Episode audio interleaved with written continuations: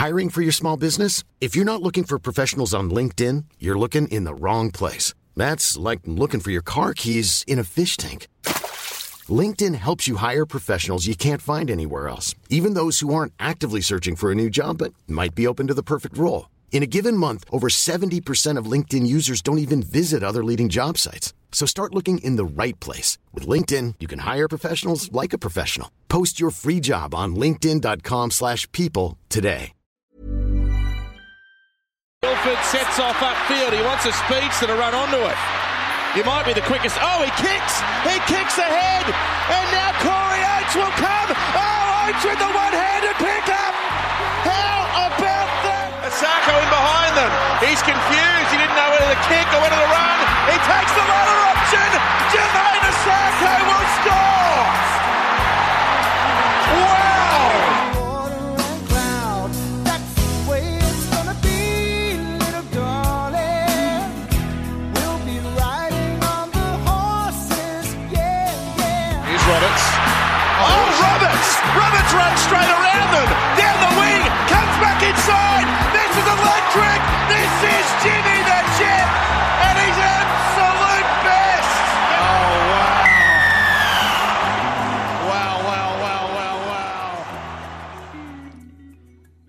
Hello, Broncos fans, and welcome to this week's episode of Broncos Quarterly. I'm Mitch, as, as always. I'm Mitch, and join the line, joining us down the line. I'm terrible at the intro now. It's been so long. Our good friend Simo. How you doing, Simo? Yeah, not too bad, eh? How about yourself?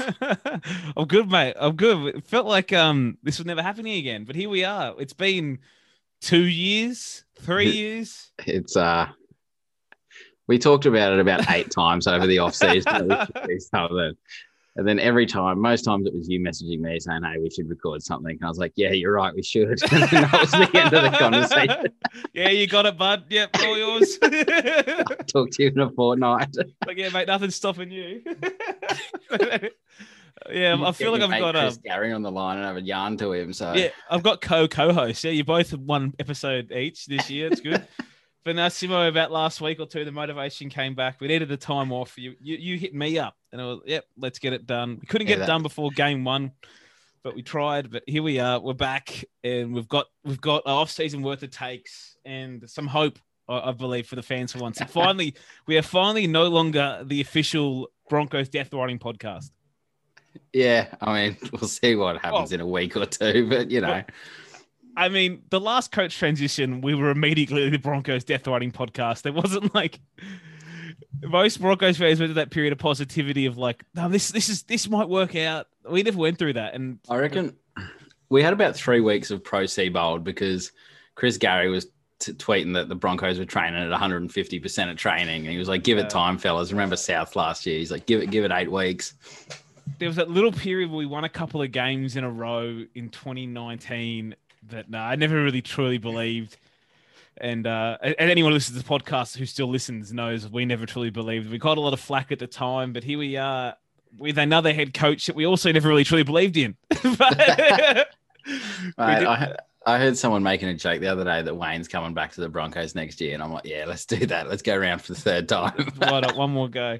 Uh, but I'll tell you what, like he was, he was an awful Origin coach. We've had podcasts between us on here dissing it. He's the guy who picked Darius Boyd over Billy Slater, the man who played Moses Mbye and Corey Norman in Origin.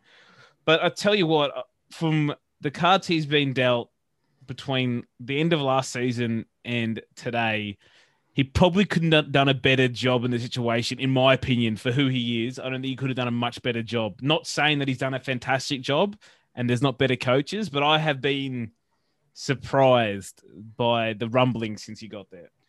He, he seems to have come like gotten to the solution or like the answer to his questions a lot of the time, and it, they seem like decent answers he's got on the first time. Whereas like Siebes would be like, "No, we're going to play Jack Bird at, full, at fullback, and then we're going to play Matt Lodge at fullback, and then they both get injured." He's like, "Oh, so now we're now we're back to playing Isaako at fullback," and like he Siebes kept falling ass first into shit that worked. Yeah. Um, whereas uh, apart from the Croft at seven, like it's all been pretty solid, surprisingly. Yeah, that's it, man. I mean, the Croft at seven, that guy has hoodwinked three head coaches now. And one of those has been it's Craig Bellamy, and Bellamy gave him a long leash. Anthony Seibold, meh, and now Kevin Walters. Like, there's there's just something that that guy does that we don't see better than anybody. I've even heard he's not even the best trainer. Like, so it's like he must be really good in the meetings or something or whatever. I don't know, but there's something about that and about him. And I know coaches always believe they can get something out of a player, others can't. But that's just that just feels like to me that it's just a matter of time till Brodie loses that job. And I've just accepted the terms that he's there now. And it's probably better he played now than it is if Tom didn't play for five weeks and we went two and three and they changed the other way. So I've accepted that. Hopefully yeah, it changes. The start to this season's not the easiest. So it's not. It's not, but but I do think what you said there, the thing that's been the best about the change so far, well, there's a few things, but the, the thing I've liked the most is that a lot of common sense football decisions have happened in that period. And anyone who's listened to us talk on here knows that for a long time, I thought Tesi Niu was our, our future centre. We've been on the Saka to fullback thing for a while. We've been on Pangai to lock, even though it looks like, well, maybe he goes back when, when Haas is there, but it was originally the plan until Haas got suspended. Been on that wagon. Like, all these things just you know common sense happened and then even other things like Corey Oates wanted to go to the back row and we've heard that rumbling a hundred times and they said okay you want to go to the back row here's your chance and he's in fucking reserve grade and that's that's that's it like earn your earn your stripes mate work your way back up into a first grade back row because he thought he could swan into playing starting in the back row for us it's not that easy mate you're not that good yeah, you're not Luke Lewis. So yeah, that's it. So it's just been a lot of bizarrely good things. Hey, and the other real positive I found, Simo, is um, you know, we all laugh at other clubs when you hear like we're going to bring back the dogs of war. you know, but like it wasn't very long ago the Broncos were very intrinsically linked to their history, and it went away for like two years. Yeah, because remember Seibold sunk all the boats or whatever it was. Yeah, everything. Yeah, burnt the boats, whatever. Yeah, yeah, yeah. and then it stopped having functions with club greats and stuff. But the big difference is like the Dogs of War is like forty years ago. The Broncos isn't that long ago, and I do like that he's like brought back a bit of the the Broncos culture, tried to humble the boys and get them back in the community, all that kind of stuff. And because that's the that's, those are the things that there's the reason why people want to play for Brisbane is because who they are, not because of what Seibold turned them into. So that's been surprisingly good, and apparently the mood's upbeat. But I thought that was going to be a bit of a cop out as a way to him to get the job, and it probably still is a bit of a cop out. But it, it has felt okay. It's weird. Yeah, I think if you can, you can probably remember this, but going back um, like a season, you said you went out to Panthers preseason training and you were like the the club just felt differently because everyone felt happy to just be playing football out there. Yeah. And not that I'm like a training and I'm like interacting with everyone every day, but it just feels like that is more a bit of the feeling around the Broncos from just the news you hear and bits here and there. And like the players at the club are still good players. Like I don't think mm-hmm you need Kevy to be the world's greatest coach if you've got a couple of decent assistants and he just makes the players want to play there and like want to play good football. I, that's probably good enough for like not to win the premiership and be like, you know, top of the ladder all season, but to make the finals and have a half decent season out of it. That, that's it, mate. And I think we saw on Friday, like a lot of fans of other clubs had written us off as like spoon locks and similar. And I remembered a couple years ago when Parramatta got the spoon that squad was too good to get the spoon. This Brisbane squad on paper is better than a number of squads. They just weren't happy last year. And we saw last week that they may have lost that game, but they weren't with Haas. There was injuries during it. They still played to the end. There's a lot of talented players in that roster. Still, there's still holes in that roster as well. But like as you said, like happier lot most likely will get better performances. And it seems like that. And we're starting to hear the vibes out of the club. And yes, I hate these articles because we keep announcing I would love to stay at Brisbane, not I've signed with Brisbane. Yeah. But we didn't get I love to stay at Brisbane's last year. No, every the news was always that these four players are all waiting to see what happens with Seibold before they make a decision. yeah. Like that yeah. was the news all last season. Yeah, and, and um, we had the Fifita thing say he didn't want to leave Brisbane. It was like November of 2019, and then he just was quiet from then. And uh, I don't know if you saw though, uh, Joe O, not a fan, as we know, he all turned on him, but uh, I'm a fan of his interview a few weeks ago about Anthony Seibold. I don't know if you've got you've seen that, but it's I'm not trying to bash Seibold anymore, but it's more and uh, look into how unhappy the lot was last year. Like he went through saying he was so he was one of the unhappiest guys at the squad. Usually a really happy guy. He was depressed, but went through saying like they weren't they were they were just weren't winning, and like you don't they weren't behind the coach. You lose your belief in your coach. Like no one was clicking. All that kind of stuff going over and over, and, and it kept saying he's not going to bad mo- bad mouth Seibold, but did, and saying like players where they were honest with Seibold sometimes and whatever, and he wouldn't listen to us all that kind of shit. Anyway, Yeah, it was none of that obviously shocks me. he was sugarcoating it, and it was him still saying, "Yeah, it's last year was the worst year of my life." He said that pretty much one thing, and he even said like sometimes we play two structures, and sometimes the players would get the shits and say we don't run this shit play, and they just didn't get a, or they just didn't get a match style of footy, whatever that means. All this kind of shit he kept saying, but that's the stuff he'd say publicly. So you can imagine what some of those players would say privately about Seibold Yeah, yeah. They were miserable last year. That's just a pure fact.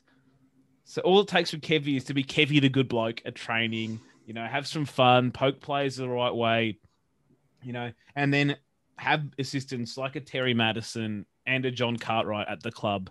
And people laugh at Cartwright because he wasn't a good head coach. Who gives a shit? He's a good assistant. There's heaps of people that are like that.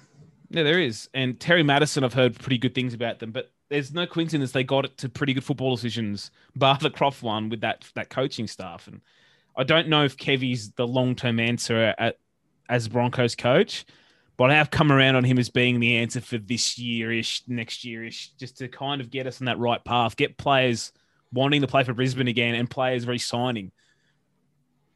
Yeah.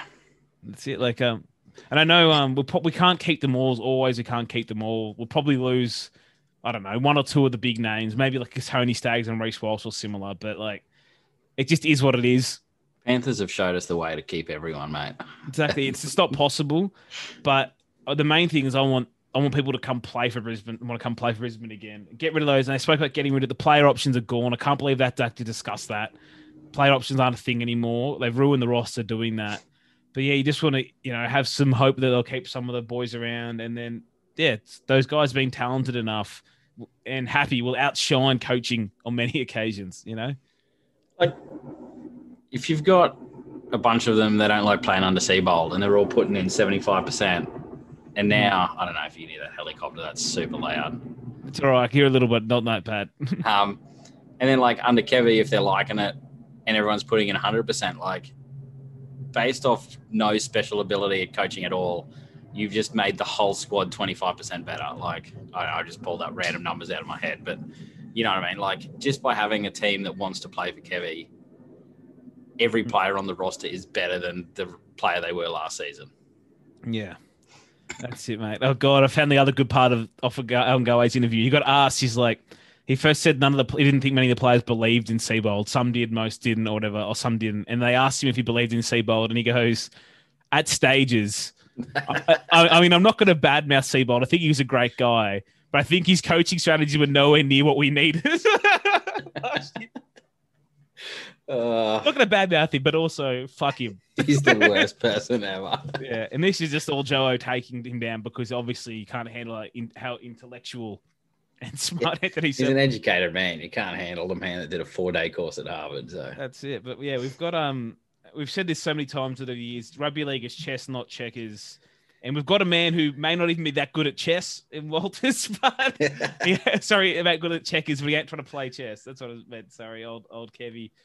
And uh, I've been surprised too. He was he's been very um awkward for a while in the in media interviews. He always feels like he's trying to pre-plan what plan what he's saying, then loses his words and struggles. I was shocked by how good he was in the press conference on Friday. I don't know if you saw that.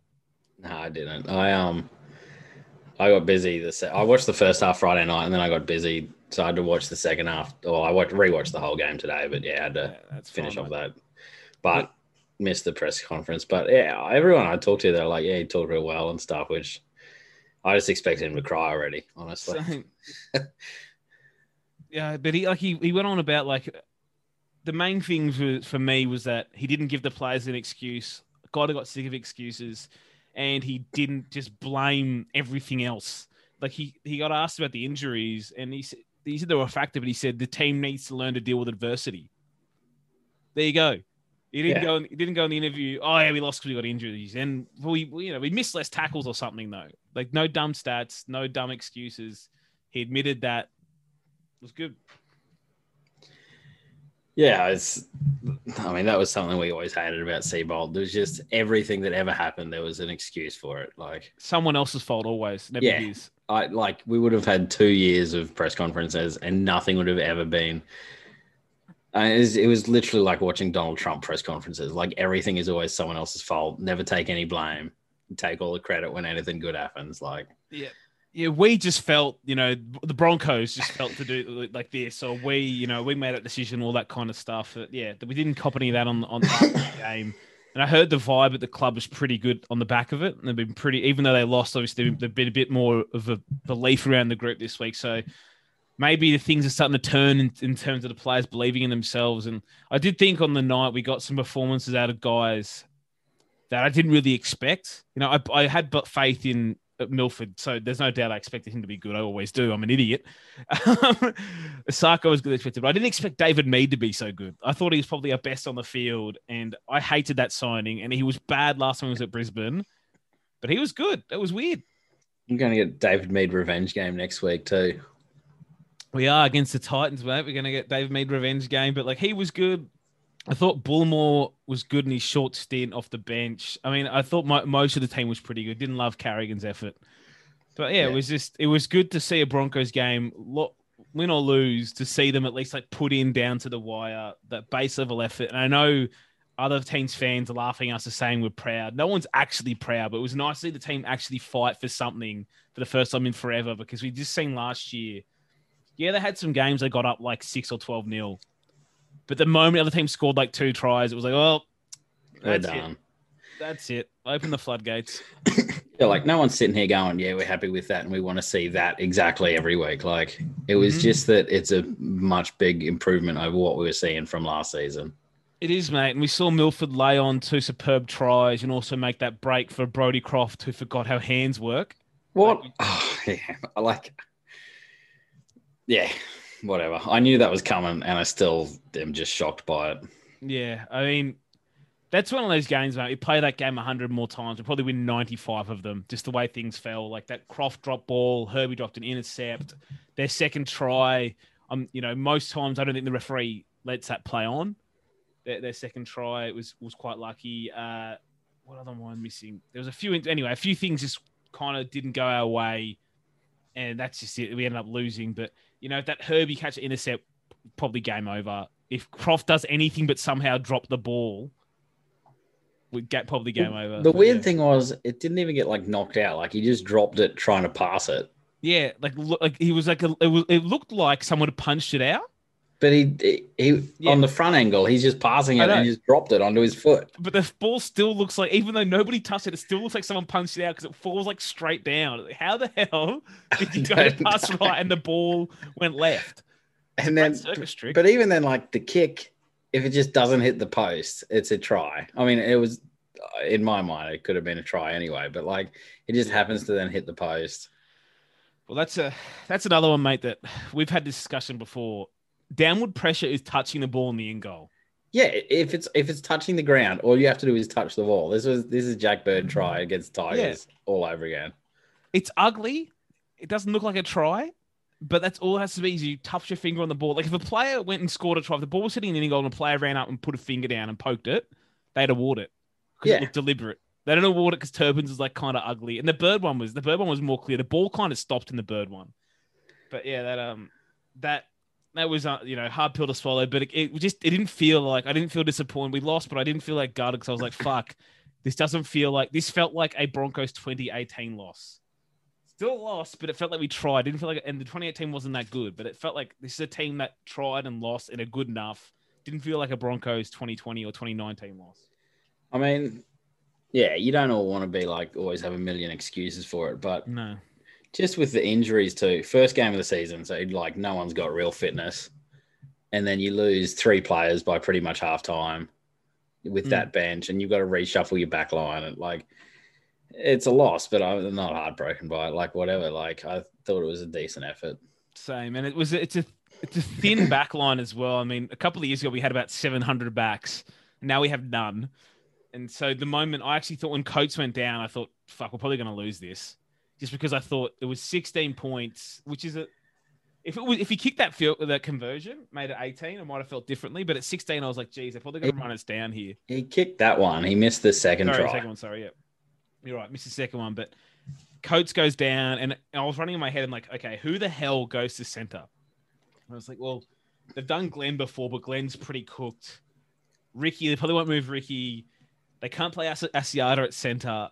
And I'm like, oh fuck, they're gonna play old Ben Teo at center, and then they, that's what happened. And They should have just played Asiata at center. they should have. And mate, Ben Teo was the king of getting at marker and yelling at other players in that game. Didn't do much himself, but he was, come on guys, let's go, and yelling at marker. Like, He's like, I'm old, do as I say, not as I do. Yeah, and I guess that's when you think, oh, I wish we had Corey Oates on that bench, but I actually don't think that. I was like, I know we lost this game, but it's like Oates has to earn his way. That's it. Earn your way, mate. You go play second row in, in reserve grade, prove you can do it, and come into first grade and see if you can add something to the team. I, I just know he he's, uh, has a bit of an attitude at the moment and probably needs a bit of a reality check that he's not the player he thinks he is. So he had the choice of staying on the Broncos left wing and scoring a bazillion tries and walking into the team, and he chose I'm going to be a back rower. Well, there you go, champ, champ, earn it. Go play with Karmichael Hunt. That's it. But it's it's really isn't a bad performance as well when you say you, you mentioned the injuries, but like starting the game without Haas and Staggs, losing Lodge, Coates, and Asiata. It's like, what can you do? And I mean, I wish Haas could stop getting suspended every off season, but, but here we are. The only negative I found, of course, oh, of course, I found a negative in our good friend Patrick Carrigan. Brodie Croft was, yeah, but uh, I just, I know they didn't plan on him playing 80, and I'm trying to get off his back because I think if he played 40 to 50 minutes, he'd be a much better player. But I still don't like how it's like, in case of emergency, break glass, and behind that glass is 80 minutes of Patrick Carrigan. I hate, I don't like that. Like any injury anywhere on the field. It's Yeah. like Carrigan's playing 80. That's Yeah. it, exactly right. Like, he's got it, mate. He's fit enough. It's like, Full, yeah. Fullback tears a hammy. He's like, ah, Carrigan's playing 80. And I know some people don't get it, and I'm not trying to act like I'm some genius, but if you rewatch that second half and watch his efforts, I was speaking to a good friend Benny DTD, who's been on the show before, and it, it- it's kind of like he was playing kind of like how Cam Smith defends when he plays hooker, is when he goes in like the third man and wraps a tackle up, or whatever, doesn't put any effort into it, whatever, to conserve energy. Just racking up stats. But that's what you, Cam Smith does that, right? Because Cam Smith has to touch the ball a million times, and he's also smaller. You want your forward like making an impact. But see, when Cam Smith does it, he's actually also slowing to play the ball down, and he Yeah. knows exactly what he's doing. Like Cam Smith's not wasting energy out there, just doing that for no reason. Yeah, I got um, I got just yeah, doing what he does. Yeah, I don't want to bitch too much about the set restart rule. You can listen to Boom Rookie Street to bitch about that. But when they scored that try, the first try Reed Mahoney dove over, I got COVID warned at the pub for standing up because you still couldn't stand at pubs.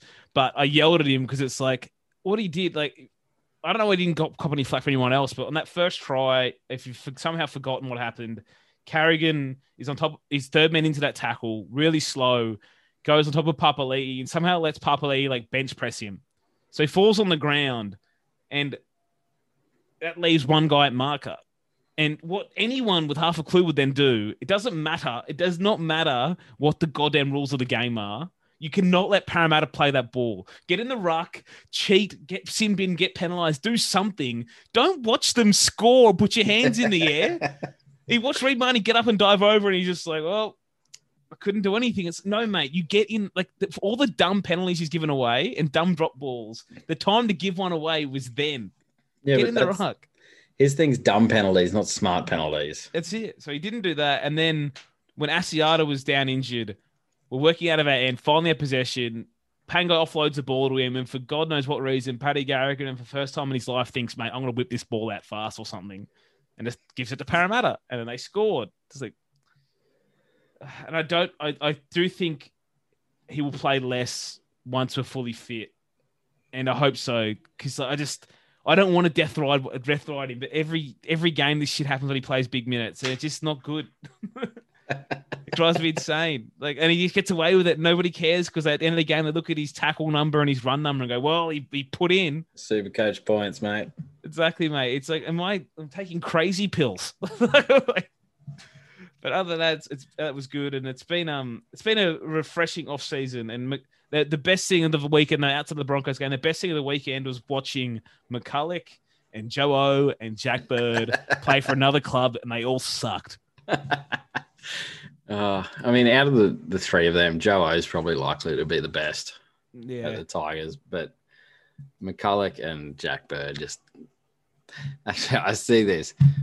This is the last time we've used a run sheet. I just scrolled down a bit to our last Yeah. podcast notes and it's got Jack Bird debut oh my god. and notes about Nikorima Here we go. Bitching about Mac Macca again. Lodge, Lodge Sims and Moose.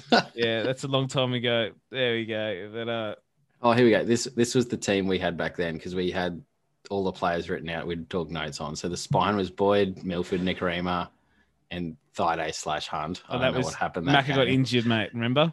And then the forwards Blair, Sims, Glenn, Gillett, McGuire, backs of Oates, Moga, Roberts, and Kahu, and then TBJ Ofahengaue and SESE on the bench. Yeah, mate. But that that'd be um. Remember when Thaiday? It was a back end of 2018. Thaiday was playing hooker at the start of the game because um McCullough got injured. Yeah. Oh, and then Thaiday would play like 20 minutes and then Turpin had come on for a bit. Nah, Hunt Hunt was coming on there. Hunt. Yeah, yeah that's yeah, it. yeah, but God, a long time ago. But yeah, I enjoyed seeing them in other clubs. I have no idea how that Macca deal happened, but thank God. Oh, And then and then Jackbird going to the mate. We've bitched about this from the start of the Broncos. Grass is always greener. Jack Bird. Always wants to play in the position he's not in. He goes to the Dragons, train, and he wants to be in the forwards. Trains in the forwards all preseason, right? Gets his way, and then a week before the season, he's like, "Actually, no, I want to play center." it's like what? Back where he always bitched about playing, now he's back in the centers. Ah, thank It's- God. like that the Macca and Jack Bird things is like they're the kind of things you hear happen might happen in preseason. Like, oh yeah, Yeah. Dragons are interested. And you just hope it happens and it never ever does usually. And then they both happened and they both went to the Dragons. Yeah, and um, I know Brisbane really didn't want to lose McCullough because they just, I mean, Turpin had fitness issues, but thank God, like M- we know this, we've been on this. McCullough at this point is the the on paper version of him is better than the reality. They talk about experience, leadership, does his job, good tackler. It's like, yeah, but you wait till he starts passing to your halfback after 20 minutes and see how you feel. It's not good. That that's actually that's a decision that Kevy fell ass backwards into. That he one. did. He didn't want to do it, and they just offered too much. and I found a coach dumber. So what? yeah. offered too much, and there, and and there he is, which is good. And then Turpin, I get the concern, I do get it, but if like whatever, if he gets injured, he gets injured. Thank God I have to see McCullough play for Brisbane again. And that 500k or whatever we got back in the cap, I don't think they're going to use it for a new player, which is fine. I believe they plan on using it to front load some of the resignings, which is which is great. That's actually a good strategy. front load some of the guys you want to keep for next year. Yeah. I mean, if if you got the money there, you may as well. Yeah, but oh well, it's been um, it's, it's been strange. It's strange uh trying to have some hope for Brisbane, mate, because I didn't have it for so long. I was so just dead with everything. Yeah. So and then well, we got yeah Titans this week, so looking forward to that one. Actually, looking forward to a game for now. That's that's new. Yeah, I actually got excited for round one as well. Last year was like, can this just end? Can or can we not like? Can we lose by less than forty this weekend? First two games were good last season. We beat what Cowboys and then Souths. yeah, and I think then after oh COVID God, hit. that was actually that was the period other people bought into Seibold, and I was still done. Remember, we were getting tweets into the podcast, and oh, you know, you eat all your words or whatever. It's like, nah, nah, they, they weren't that good. They still won, but they weren't that good. But yeah, I've got some hope this weekend. We'll, we'll probably get to that soon. But we've got a few outs, but yeah, I'm back at that point now. I can talk myself as myself, in, uh, sorry, myself into us winning this game, which is good. Yeah, it should be. I mean, I want to see what Fifita does. I just God. it's gonna be that like it's gonna go one way or the other. Yeah, Badly, one way or the other. Well, that's a good seg. We'll dump, we'll jump into the news because then we'll do some questions. Then we'll do like preview. We don't really do a review of last week's game. We kind of covered it there. Um, but Uh, there is well, Sorry, if, there's just one other thing I had. oh, yeah? while we're talking about last week's game before we go on. Yeah. But like, I think especially more in this first half than the second half. But Isaako seemed to be jumping into more like a halfback position than Croft a lot of the time. Like he was in first receiver like quite a few times and had like last tackle options and stuff. It- yeah, I just it was just something I noticed. I thought it was interesting because that seems smarter than what Kevy had come up with. Correct, uh, mate. It's definitely um given a bit more free reign this year. The boys to do like, and you actually made you made a good point. I looked it up now. He had forty one receipts. I didn't notice that as much as you did. Forty one receipts, twenty seven passes. So Croft only touched the ball thirty one times. There you go, mate. That's Make- makes good spot of him. smart. There you go. it does, but that's that's a lot of touches for a fullback. Like that's up past Tedesco areas. Like uh, to Gutherson had a similar on their side, but he does get involved like a playmaker. So that's um, Right. He good, has good such spot a- spot him, mate. Punchable face, Gutho, eh? And that his hair does not help. Yeah. I was screaming though at halftime because I'd heard Isaako talk before the game during the week. He was like one of the few players at clubs who said he's been practicing the two point field goal. I was yelling for it the last like 10 minutes of the first half, just crack it. and then finally when that came, we were too we were too close. So Milford took a, a terrible attempt, but I wanted it bad. But, oh well. Maybe this What you week. gotta do is you gotta like get to the twenty meter line and then just throw a twenty five meter ball just straight back. Yeah, legit. some- just do it. Like what's that? That would be the most pressure free shot you'll get. No one is running thirty five meters to charge that down. legit. Even if you do two passes back, two Yeah, crisp you, ones. uh, gonna you're gonna get two passes. Like you'll be way Yeah. faster than the line can run. yeah. especially at the end of the game with how buggered all these forwards are. No one is sprinting like 40 meters to get there, 35 meters. Yeah, and I guess that was the unfortunate thing in the game. We will touch that again. Actually, the fitness is like they were in that game, but they had nothing left to go the distance at the end of that, that end of that game. Like after that Milford break, and they got the six again thing again cranked up with them not getting called, whatever. They they couldn't get down the field. It's like you just knew they weren't gonna score something in the back end. But God, I was like, just make Jamayne kick a fifty meter one, just kick one from fifty. We, we didn't get there though. But it wasn't even just the, like it was everybody. I didn't see much, many other games this weekend, but Yeah. I, from what I hear, everyone says it's similar. But like any kick chase from both sides was just met with like one person chasing that, and everyone else was just jogging or walking down the field. Like there's no pressure in the second half. Well, that was the unfortunate thing. Our good boy contract year, Anthony Milford, had a great game, but he put in a really great kick with like, like Yeah. seven or eight minutes to go in that game. That And then ended up, Ale- Alex Glenn chased. it ended up in their in goal. Glenn was really good, by the way. His best game in like two or three years. Only he chased, and then of course you get beaten one on one. But then they ended up on their thirty on tackle two, and it's like, well, there goes that pressure. But that's just how It- yeah, were. it was very good kick, but and there, there was a couple other kicks too where like not quite that good, but just no one was chasing. Yeah, Just everyone was too tired. They're too tired. And then yeah, and then as you saw down our end, that that time we we almost scored off it, but that weird six again sequence where they signaled three times in a row, but only one was given, and Bullemor had to go back and play the ball. You watch that sequence, and it's like this. This is just a disgraceful rule change. Hopefully, it gets revoked, but there was just no way out of our end. I can't believe that. Like, if Pangai's offload went to ground and we got tackled at the in goal, we would have to give the drop out despite us receiving the six again. Like, why would you ever want a six again on like on your goal line? This is like people always be like, "Oh, six again should be like opt in. Like you get a penalty, but you can just like yell at the ref and play on." And it's like that's Yeah. what they did have with quick taps. Like Yeah, just were- allow quick tap. yeah, no. But that was one of the ones. Like, there is no situation ever, ever the team In that your received half. that received no, in your half. Maybe you could have a roll on it on. Like the ball was played like on our goal line. There is no situation ever, ever you want to six again there. It's No. ridiculous. And that was just that was well, the referee's tired too, mate. This rule, but that's like the rule isn't he has to six again. He has discretion. And in another game, I saw like Gerard Sutton gave a penalty really early on for offside. You can give penalties for it still, but that one I was just like, I don't. It's not referee's fault we lost. It's not his fault. The rules are shit, you know. But it was just like you watch that. I was like, man, they have really bottled this decision to bring that in. Okay, question. Sorry, not questions. News. So we were talking about Fifita. Going to the fir- two bits of news essentially. First bit is the Broncos finally, mate. They've come to this great decision, and they're not going to give everyone player options. Geniuses. I don't know how they figured it out, All I can put it down to is they must have quite a backlog of Broncos Weekly, and they're listening about two years ago because we we discovered this a long time ago, and I'm glad Yeah. they're catching up. We caught that by accident. The NRL one year when they uploaded their contracts at the start of Yeah, yeah. 2019 or so, they put it on their website, and the first time ever they put the options.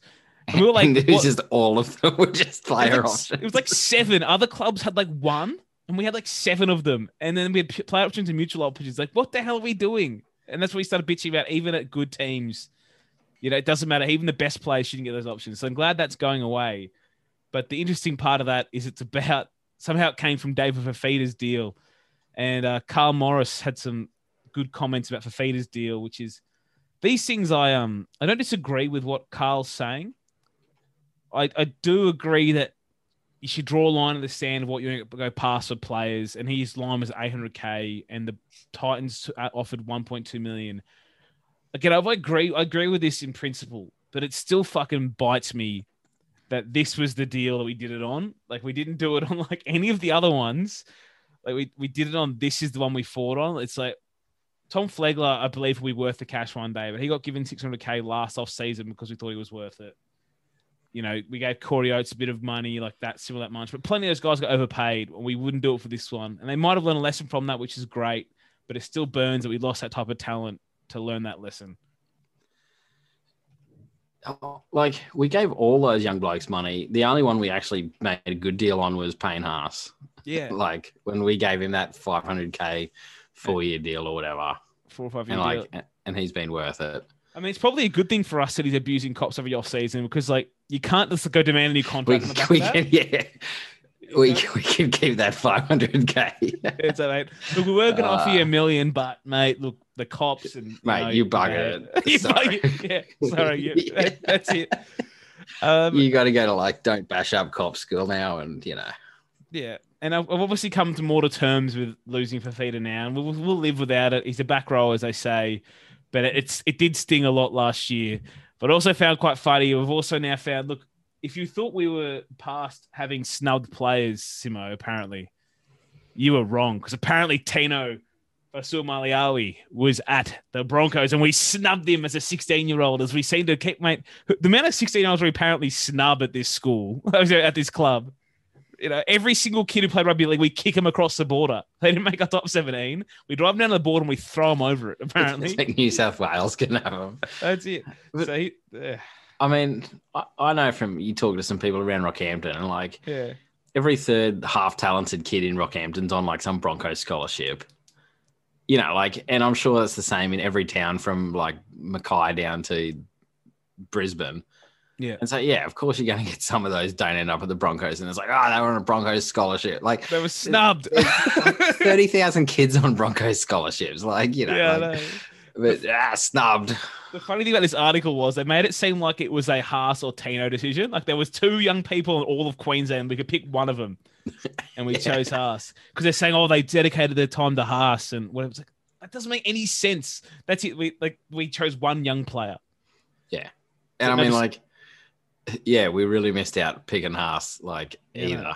Like, pick- yeah. what a shocker that decision would be to keep Haas. We're given the choice again. We make the same choice, but it's just weird. It was just one of those classic articles. Everyone was snubbed. I don't know if you've read Cam Smith's book either, by the way, and no one gives a shit anyway. But it was good to see him say he wasn't snubbed by the Broncos because no one else ever fucking said that. I love, though, that, like, it's been 15 years of everyone caring about the story, and oh, Yeah. Broncos didn't choose Cam Smith. And then when he writes about it in his book, everyone's like, who cares about that story? Like, it's like Yeah, you, you've cared for the last half decade and a half. Yeah, and so Tino's art uh, story did go on to say the Storm actually offered more money, so it wasn't snubbing again. But that's what Cam Smith's book says is quite interesting. He goes on, it wasn't even about the money. It was true that the Storm offered him a contract first. The Broncos did offer one as well after the Storm did. So he had two offers on the table. And the reason Cam went to Melbourne wasn't because the Broncos had snubbed him. Was a Broncos fan. He, uh, he grew up one too, and so was Tino apparently. But anyway, it wasn't because the Broncos snubbed him. He said his own damn words is like Melbourne only had one hooker on there in their roster at the time, Richard Swain, and the Broncos had two, Luke Priddis and Mick Roberts, who was he had played first grade. People remember he played in the injury crisis. Excuse me, the Redcliffe Redcliffe star, but didn't really kick on. But that's all the choice he made was like to me to play for the Broncos, I'd have to get Luke Priddis and I'd have to get Mick Roberts out of the way. To me, to play for the Storm, there's one person in the way. That's all it was. It wasn't some, well, they snubbed me last week. They didn't want me. So I'm Wayne out. Bennett refused to talk to me. that's it. Yeah, but yeah, Wayne Bennett's wife's lunch was terrible, and that's what he was like. That's it. I'm out of here. There's no no butter chicken, apparently. But we had we snubbed Big Tino. Get revenge this week. Yeah, oh yeah. That'll show us. And the last bit of news I'll talk about, and I know I've laughed. I've, the, you know, the club was desperate for good news when they keep announcing the loves to stay at the Broncos stories because that doesn't mean shit. But I did find it interesting that Tesi Niu apparently he's turned down the Titans.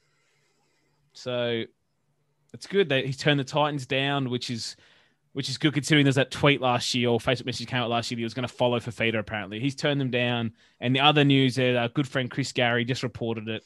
Our co-host, co-host, co-co-host. Uh, he says that Jordan Riki is set to announce he's re-signing with the club, having turned other offers. So this is a bit more news than saying I love the club. There, at least they've got to that part of the negotiations. Yeah, I mean, when people just be like, "I love the club, I want to stay here for life," that never really means you, can't read too much into it. I remember Dave Fifita's mum like being on Facebook groups saying he was never going to leave the club and all this stuff. Like, yeah, once people actually sign some, I'm happy to talk about it. Yeah, I mean that's that's it. Like the that chat. Oh, I love the club. It's like yeah, everyone loves the club, but you know what's better than club money? Money is good. Yeah. but uh, so Riki, though, I'm hopefully I was hopeful of him re-signing before we had to pay him like boom rookie for uh, money. Like, I didn't want him to go on you know wanting 500 plus a year. So who knows? But I do worry about uh, Br- Brendan Piakura or Piakaru. So I keep saying the wrong one. I keep trying to mixing it up. But I've heard he is. The, the, look, the line I was told is Piakura. That's it. He's going to make you forget about David Fifita. I was told by an unnamed source. Unnamed source. So Chris Gary. no, not Chris Gary. Everyone thinks my source is Chris Gary. No. I like Chris, but I would back Well, my footy opinion over Chris's, okay?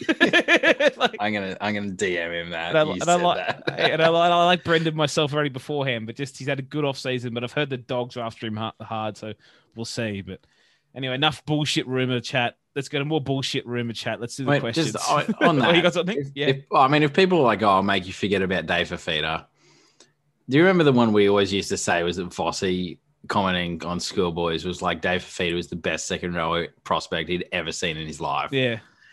I, I don't think, like, in all of Fossey's work, Dave Fifita is the best he's ever seen. And then, like, 13 months later, there's like, this is the guy that's going to make you forget about This Dave is the guy. Bossy missed. It's the guy Bossy missed. So, When the, when the Corona footy foot wasn't played, Bossy missed him. He's better. yeah. So, I mean, maybe he'll be better. I don't know. Yeah. But I I- think Fifita's going to be pretty good. I think Fifita still might. It's just one of those things. He might not be the best NRL back row you've ever seen, but the, he was definitely one of the best schoolboys I've ever seen too. Because he just ran over children, just so easy for him. Yeah. Like I a- remember in, was it 17, the grand final, I went down to Sydney with, uh, I was at your place. Yeah, And we watched, it was like schoolboys, Kiwis versus Kangaroos. yeah, And Tanah Boyd and Dave Fifita put on about had like 18 tries between them. yeah. And just like Tanah Boyd short ball, Fifita just running over like six kids. Yeah, no, there was a game like under 18s game where Fifita picked the ball up from the back of the scrum and his own 10 and scored. And that's what the good kid does in like under eights, you know, Yeah. not under 18s. But yeah, he's gone now. But I do like uh, Pia, Piakura because I, I do believe, from what I've seen, anyways, like I know Fifita is definitely a more talented player, but we've all seen that he does have a lot, lot likes running over people, finding contact, dan- dancing infield. I think Piakura might be one of those guys who's a bit of a better, like a better, smarter player, not a better player, but runs better lines, better with better, you know, passer of the ball and similar. But we'll see. Hopefully, I won't lose him the bulldog. of the Bulldogs after saying all this. But Simo, you're gonna do the questions, aren't you? Yeah, right. We'll start over on Facebook. We got a couple there from hmm. first one from Daniel. From what we've seen in round one, give us your end of season ladder predictions. Where do we need to finish for the Kevolution to be considered a success? My take is ninth or higher. I picked this eighth in a, a preseason preview, so I picked this in the eight. But uh, I do think a realistic spot is between six to ten, and I think the Kevolution to be considered a success is to to finish tenth or above, but have that that period of the year when you win, you know, five of, of seven or something, and on a trot, and people start believing a little. You want you want that period. People go, oh, if the season was longer, they would have they would have made a run. Or if there was a play in, that's what you want.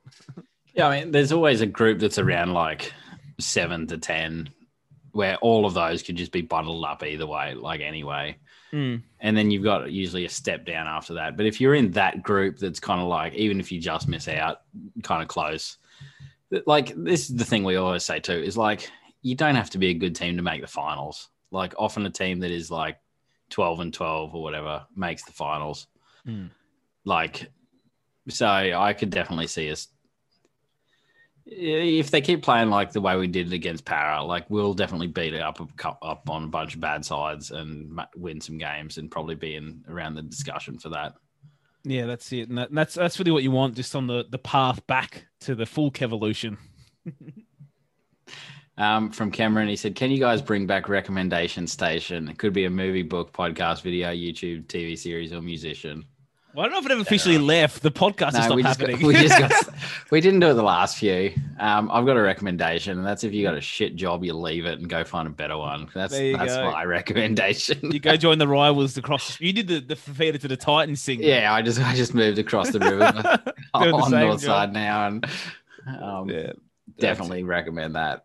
Okay, what what? Oh God, I've watched some TV over the over the last. last everyone has over the coronavirus period.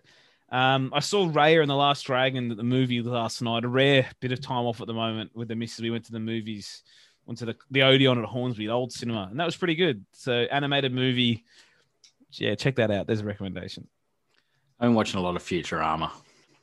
That's a good like, recommendation. Yeah and also Lion King. Like Estelle goes through phases where she'll like like a movie, and then that's all she wants to watch. And at the moment, that is Lion King. She's just obsessed with lions. I'm glad so that's held up. We well, I mean, like there's lion. She I, she gets in like where she like a series, but I don't think she knows that there's multiple movies in the series. So it's like Cars. There's Cars one, two, and three and so she just want to watch cars. So it's like I just like you just cycle between them, so you're not watching the same movie over and over. I like it. but so you got Lion King one, two, and then there's also like the live action looking version. So what about the straight to uh straight to video versions? You got the, some of those shitty like Lion King three. Um, I don't know. I'll have to ask my streaming provider. There you go. Um, but yeah, so I've been watching a bit of Lion King and Frozen always, but Futurama is kind of what Emily and I have been watching lately. Oh, I've got a recommendation of a TV series, The Marvelous Mrs. Maisel, and uh, that's if you don't haven't heard of the show, it's a comedy about uh, what's that? Miriam Maisel, she's called, but she's in the 50s. She's a stand-up comedian. Good period piece in terms of it. It really feels like it's in the. It sounds so dumb saying this. It feels like it's in the 50s, but they've done a really good job of creating a fake person in a real period of time that and making it feel like a real character. Like there's real other comedians in it, you'd think she was a real. If you didn't know she wasn't like, a part of history, documentary. Yeah, you'd think it's a, it's it's it's part. It's like a bio, biographical uh, TV series. If you didn't know she wasn't real, you'd probably think that it's really well done. And I the first time I watched the first episode of that show like two or three years ago, it didn't. I didn't like it. And I very rarely give up on a show after an episode, but I did in that instance. But rewatched it with the misses over the coronavirus period, and it was uh, it's a cracker. There you go. That's like a you got like seven like, recommendations. Now we don't have to do this for another month. Yeah. And Simo, next time you you'll rattle off the seven Toy Story movies. um, yeah, should, there's four of those. I should get her on those so I can yeah. keep her entertained for a bit. Uh, from David, does anyone have a clue how to get the team to play the second half, or are they just done fitness, or are they just half done fitness wise? Well, if that Joe O thing I, I mentioned earlier, the article, he mentions he bashes that they were fit. They were fit. They were just miserable. Like you know, they're not a fit. In this in this game, it's round one. There was injuries, new rules. Yeah, like, that's just what it is. We've seen heaps of games where you get an injury, just one injury early on, and it's that's just it. so it's just hard. So you got three injuries basically in the first half. I'm not too upset about it. It like is what it is and exactly right. Three is a bit much, you know. One they should or two should be able to cope with maybe, but three was it, and then they just had no subs left because they had to use them for the injuries. and they didn't rotate the forwards enough. And with new rules, and you see with these new rules, like the rules of momentum. Like we would, if that first half kept going, we would have we would have won the first half with like seventy because that's we were on top and we just kept rolling, and then Parra on top in the second half and just kept rolling. It's so hard to stop the roll. Like penalties can break the roll, and they got rid of them. So pretty much, so yeah. Um, just while we're talking about last game again, I think if we were on the Seibold, that forward pass, you know, like first pass of the game, Mm. Would have scored straight away, and then that's where we would have lost that game, and we never would have got back into the game. Yeah, that's exactly what I thought too, mate. And I know we cracked eventually, but our goal line defense wasn't actually that bad through that game. Um, like, I think we we uh, we should mention this too, is because in especially in the first half, Parra dropped like every second set they Yeah. dropped the ball, so they definitely did not play good in the first half. But uh, yeah, the goal line defense held. Yeah, and they, but in the second half, they seemed to complete every goddamn set. Parra, I was Yeah. be- begging for a drop ball when they were rumbling downfield. It just never came. I mean, that's that's what momentum does for you. Yeah, yeah. Um, from Kerrod, not Walters. Does anyone think Croft is better half than Dearden other than Kevy? No one on this podcast. No, uh, Anthony Seibold did. Some others do. Uh, Um, I It's mean, one of those ones, Bellamy. mate. Yeah, it's one of those ones, mate, that I if even if Brodie Croft was better than Dearden right now, I still don't understand it. I've said that before, but it's like I just don't get it with the vision of where the club's heading, knowing they need to re-sign him, knowing they've said he's the future, also knowing that Croft was the last head coach's guy. It just it doesn't make any sense. It isn't it leave him in the dirt and move on. Like, whenever you get new management come in, they always want something that you can just like bullet and be like, "That's the last person's thing." Yeah. We're moving on from that, and it's just such an easy like. It's an easy win with everybody. scapegoat- I don't know if scapegoat's the right word, but it's so easy to just come in and just bullet Croft, and just just cop the cap hit or whatever it is, and just move on, and everyone's happy. I mean, I mean, everybody like the Broncos training is the most overreported training in the league. We all know this. There's like seven people down there reporting every fart at training. But Brodie Croft, until after that trial, and until Milford's injury, really, Brodie Croft did not run a single like uh, opposed session or a match him or anything at halfback at training. It was like Tom Dearden is the guy. That's it.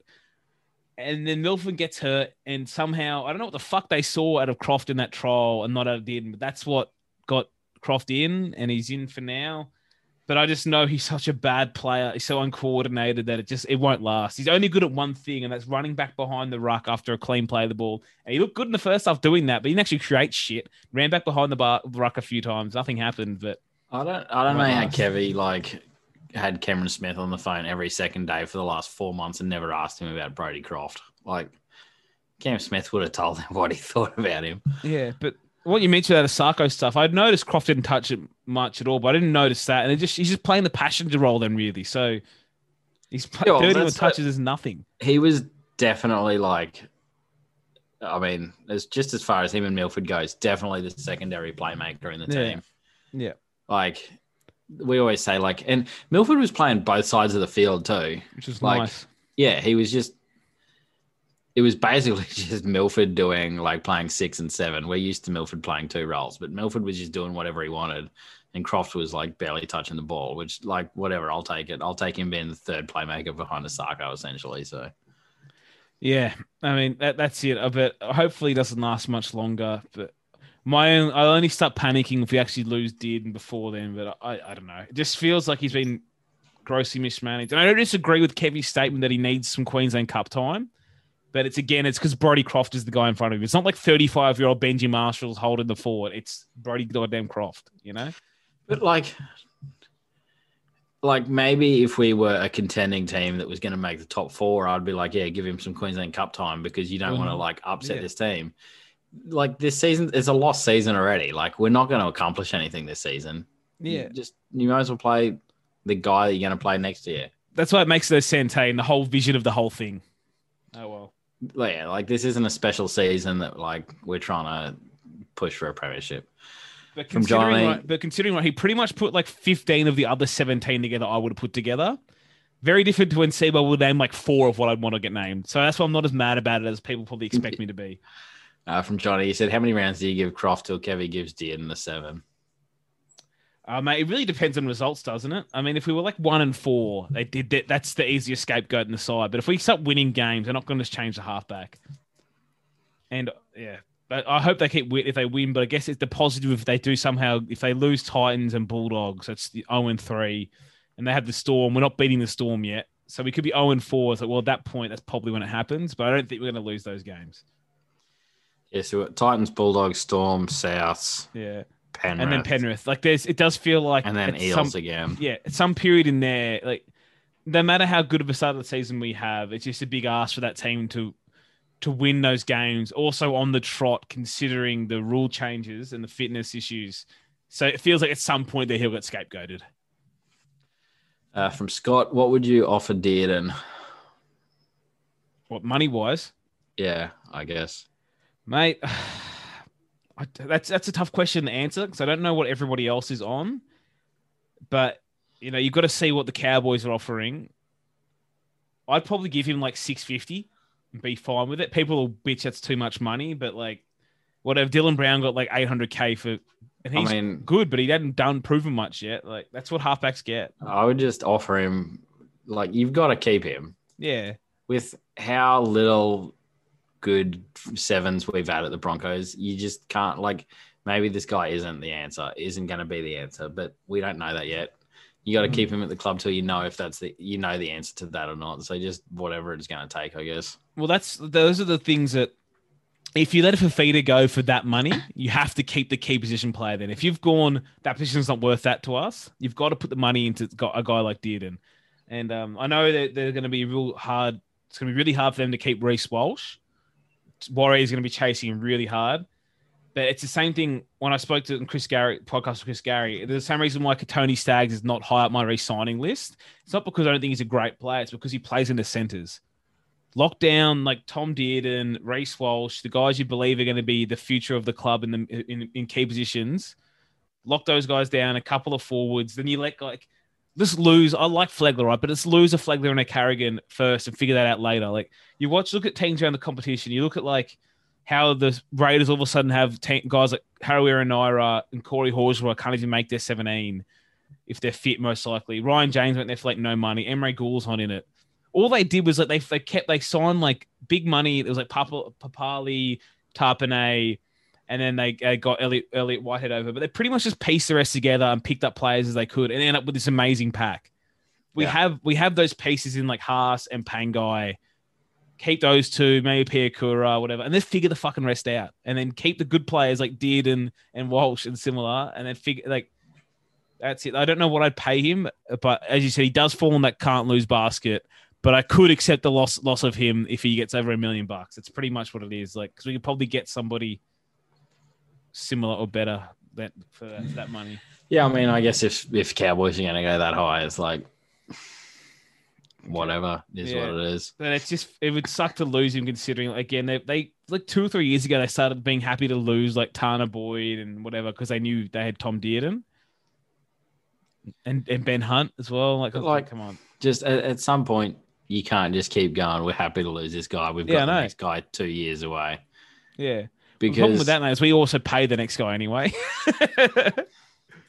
but like, we we had from like, oh, it was Nikorima. We're happy to like, we've got someone Mm. else coming. There was like, there's always just someone else two years away. But then you just end up wasting seasons. Correct, and good years of players. Uh, from Blake, will Milford stay for less?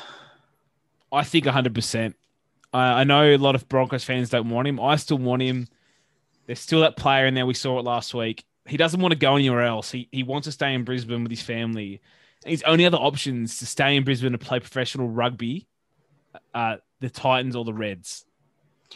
like this is like a lot of players have like the homes oh i'm homesick when they want to change clubs and just get more money Yeah, and he he said he was homesick and like yeah he got more money but like he's one of the ones that i actually believe were homesick Yes. and like like as evidenced by the fact that he moved into his parents basement like so i'm pretty sure he wants to stick around brisbane still And that- that's- but I do like that the balls a bit in our court there, and he won't get a million dollars from anybody unless he has a year, this amazing year.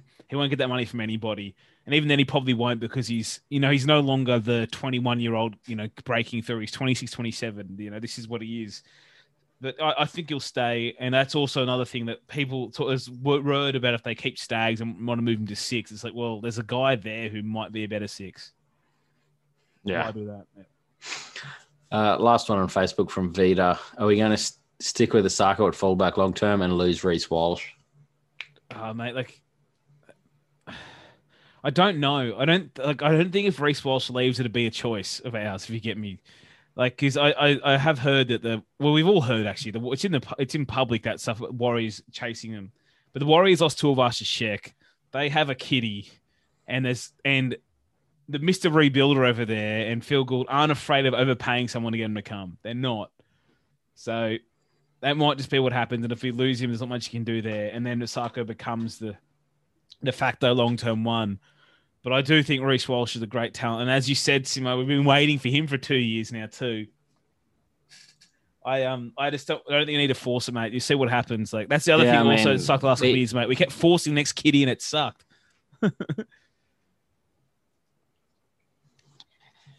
I mean, once he goes over to New Zealand and tries some of Mrs. Brown's butter chicken, it's That's it, just mate. it's that's the end of it. He's never coming back. He's gone then. Righto. So over onto Twitter now from Smoking Joe twenty one. This is Joe Blow with a new at. Yeah. I'm all aboard the Kevolution. We were dead set morals until if those injuries didn't happen. Speaking of which, have we changed our strength and conditioning team from last season? Needs to be addressed. We have, mate. And it's not even that. We've like so Andrew Kroll's still there and he's got promoted, but uh, they've also had the return of, of another one, one of the guys who worked there under underneath uh, Wayne. It's uh, John Paul Kaya is up there now too. They've had the analyst has moved on. They had a new analyst in there. So Demis Wong's gone. Zach Krang's a new analyst. So that Asian person people saw in the box who used to ask who the Asian was, well, he's gone. Uh, Peter Nolan's still there, recruitment. He's done a great job somehow to keep his job after being a part of all this mess. But pretty much, it's the rest of it's kind of tra- rotated over. Uh, so it's all changed, and strength conditioning is not we focus on stupid game speed stuff at training. But that didn't stop uh, Coates doing what he did. Didn't stop uh, had- Asiata's nerve thing, and didn't stop Matt Lodge's hammy. Unfortunately, can't always stop it all. That, that Coates one, like it looked like because he landed the first time assault, Yeah, and it just looked like he was trying to do the same, but then like the collision with Gutho, like just made him face plant. Yeah. And it's like, mate, just slide into the corner like every other winger. He's had a bit of bad luck so far, hasn't he? Old um, old coach with injuries there, but yeah, it's all pretty much the staff has all changed. By by head of recruitment Pete Nolan, pretty much. So. Uh, from Xavier Coates, oh Xavier Goats, that's gonna trip me up. Yeah, Who was holding the gun to the players' heads, asking them if they want to be Broncos for life? yeah, God. Um, At least they're saying it though. That's the thing. At least they're saying it's dumb. The club is reporting it. The media can report dumb the club is, but at least they're saying it for once. uh, also from here, is it nice to be the best side in Queensland again? It didn't take long. uh, from Butsy Triple Eight. What is your favorite Jake Turpin? Also, talk me more about Jacob Turpin. Jake Turpin.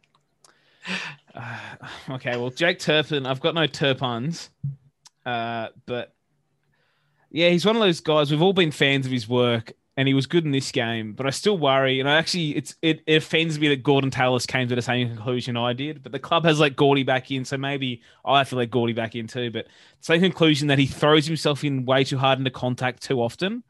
And that's how you end up getting hurt as a small fella. It's like it's great to see him smash people sometimes, hey, but it's like dude, when you're like that small, you have to make like 40 tackles a game. Maybe like don't always smash someone. Maybe do the smarter thing of why good hookers play forever. Sometimes just don't smash the bloke. like, but um, I'm a fan of his work. It's refreshing to see a hooker with energy that's not Andrew McCullough. That's why I couldn't give a fuck if he gets injured and whatever we play Kobe Hetherington and Cory Paix and they suck. I don't care. As long as McCullough doesn't play for us again, I'm, I'm happy at the moment. I thought um, oh, Turpin had a couple of passes that weren't great and were kind of like behind, mainly Croft. Yeah, So it's yeah. probably Croft's fault more than Turpin's. But a lot of his passes to Milford and Isaako, like he, he had a lot of good service Yeah. in this this last game we watched. Um, Mate, a couple of I mean- kicks too. He seems to be evolving his game a little, huh? It was definitely like you can definitely cop a couple of bad passes when the majority of them are good. Whereas from McCullough, it was every pass was to where the player was standing, not where they're about to be standing. The worst thing ever was when we used to run that left hand side shape on the goal line, and then you'd see on the f- Milford have to do like that jump and catch behind him on the first pass. It's like, well, we're not scoring off this one, are we? Nah, this, play's done. Just like we might as well just swing it right and Yeah. see what's over that side. It's like those plays only were executed to perfection to the fucking millisecond, and then they fuck up the first pass. You're like, well, Milford's gonna like dance back infield and then stand still and look like the idiot. But yeah, and fault. then like your dad down the pub is like, ah, that Milford is too dark, too dark skinned to be doing that. From Pythago NRL. Uh, oh, wow, I can't read. I think I'd like the Broncos more if they won more regularly instead of losing. Thoughts? yes, well, I like the new attitude of at least trying. yeah, that's, that's a step up. It was a step Um, up. Maybe we'll get wins soon. Also, hearing a lot of buzz around this Tom or maybe Tim Dearden fella. Reckon he can take the seven from Brodie's iron grip. You'd, you'd hope so. Oh, yeah, but he's got his Queensland Cup game this week. Well, South Logan are going to be a pretty strong side to start the year. Oates there, Karmichael's there, Albert Kelly's there, Dearden's there. It's a good team. But, they'll, oh, yeah, but yeah, we'll see. Maybe Hunt can come play seven. I'm okay um, with it. I need you to hook me up with some Karmichael Hunt highlights. Yeah, oh mate, they'll be coming thick and fast. Don't you worry. Well, it's two Queensland Cup games on TV this year. Well, sorry, streamed this year. So I assume there'll probably be too many highlights to just send over Twitter. There's just too many gigabytes. So yeah, mate. You can, can you put full eighty on Twitter? They got Yeah. two. I'm pumped to see him play again. Hey, I mean, there is the longest of shots he ever plays first grade again, but mate, there's still a shot. Oh man, if if Karmichael Hunt plays for the Broncos again, Twitter is going to need to buy bigger servers because it's just, I'm going to get back on Twitter for the first time in about two years, and it's going to be some gronking. Um, from Warwick Ahern, zero zero.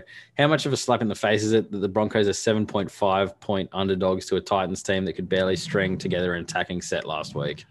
oh mate, I tell you what, like I, I haven't got used to us being like shit odds. Like I know he sucked last year, but I saw like three dollars something. It's like, what the fuck happened to the Broncos with three dollars? No, we're two seventy five now. I think we're a victim of just like every time people put out their like ladder predictions, it's just the same ladder Yeah. predictions as last season with two teams moved. Yeah, Titans up. Yeah, yeah. And like it was the same on your Boom Rookies podcast in the Rabbitohs one when who's the old mate that got on with Bungard? And he's, Phil Ludite. Yeah, and he's going on about like Broncos and morals for the spoon. And it's like, mate, I want to just punch you in the throat right now. Like, Yeah, I didn't listen to that podcast for the good reason. oh man, I wanted to fight this guy. Well, I did um, see a known Twitter moron. I won't name him, but he put out there like Broncos a dollar should be like great value at two fifty for the spoon. Should be a dollar sixty. It's like, mate, I would bet you the up if you want dollar sixty for the spoon, I'll take the field for two fifty. Easy. I'll give you. You'll put a grand on it. It's not happening. Yeah, like like we said before, there's just too much talent in this squad for a team that is just enjoying football. They're going to win more than four games, and they're going to avoid that spoon. Teams rarely repeat the spoon outside of when they're like nearly the worst of all time, which is the Knights period Knights, there. But before that, it was a long time too. It's like it doesn't happen, mate. It just and it won't happen here. But It's- as you said, people's ladder prediction generally is like they leave fourteen of the same and move like two. Yeah, and that they'd like to only move one, except by moving one up, you've got to move Yeah. another down. So yeah, um, I mean, and people saw Manly play last weekend and the Dragons and whatever. And they think Oh, we're lost there's the some- spoon. Turn there is some bad football sides out there. So Yeah. Mitch underscore underscore S underscore underscore. mate. You've got the right amount of underscores. You, you check that. yeah, well, I think so. good, good, mate. Let's assume in some way we could get rid of one of our bad contracts, but the condition is that you also have to let one of our stars go. Who are the two players you'd let go? Well, I just told you, Kotoni's the one of the ones I'm trying to keep that I'd, I'd lose, and people are getting mad at me again. But whatever, here we go. But oh, how many bad contracts we have left though? Left though. Yeah, I'd say I- I would. This probably isn't the worst contract itself, but if you get, I'd just get rid of Croft. Yeah, it's two years left. On his, isn't It's it? not like it's not the worst contract, Oh, but just to get rid of Croft. No, I got I got mine. It's uh, it's Matt Lodge. Carrigan. No, Matt Lodge. I would say Carrigan. Lodge has. Remember they announced it's a three year deal. Turns out it's a five year deal because he has two player option years. Oh, yeah, good one. The- with that that guy's history, they gave him two player option years. But anyway, that's who I'd get rid of. He's like 700k a year, whatever. Even if he does somehow turn it around, he's two years of injuries, and we can live without him. That's that's the one. And then I'd uh, I'd I'd I'd you know let Tony Staggs go to, to do that. Who else of our stars? I mean, how many how many stars have we got here? Like three. Yeah. and we don't have Din yet, so you can't even count him. Yeah, that's it. So yeah, I think that's it. From Marshall twenty three underscore. Rank these asset bubbles from most irrational to still very irrational. Dutch tulips, top shot, or inexperienced young forwards graduating from the Broncos system. Oh Uh, well, I mean, the ceiling on those Broncos ones is all the next Sonny Bill Williams, so that's a good investment. I think top shots is still above that. Uh, mate, uh, as an NBA top shot, not an investor, as a man who put money in and printed money out, I didn't get to take it out yet. Just easy, buy a pack and got heaps of money out of it. Yeah, it's good. I don't know what it's Yep. doing, but The, I mean, the problem I've not looked into it myself. After Bungard told me to make an account, which I did, and then I've not bought anything. But you guys are all like, all your cards are like four hundred bucks, and I don't have that much money to just dump in it to begin with. but I didn't, but I didn't, I didn't buy them for that though. Like, Your first card was cheaper. so I bought a, I, my first pack was fourteen dollars. I finally got one, and it had a seven hundred dollar card in it.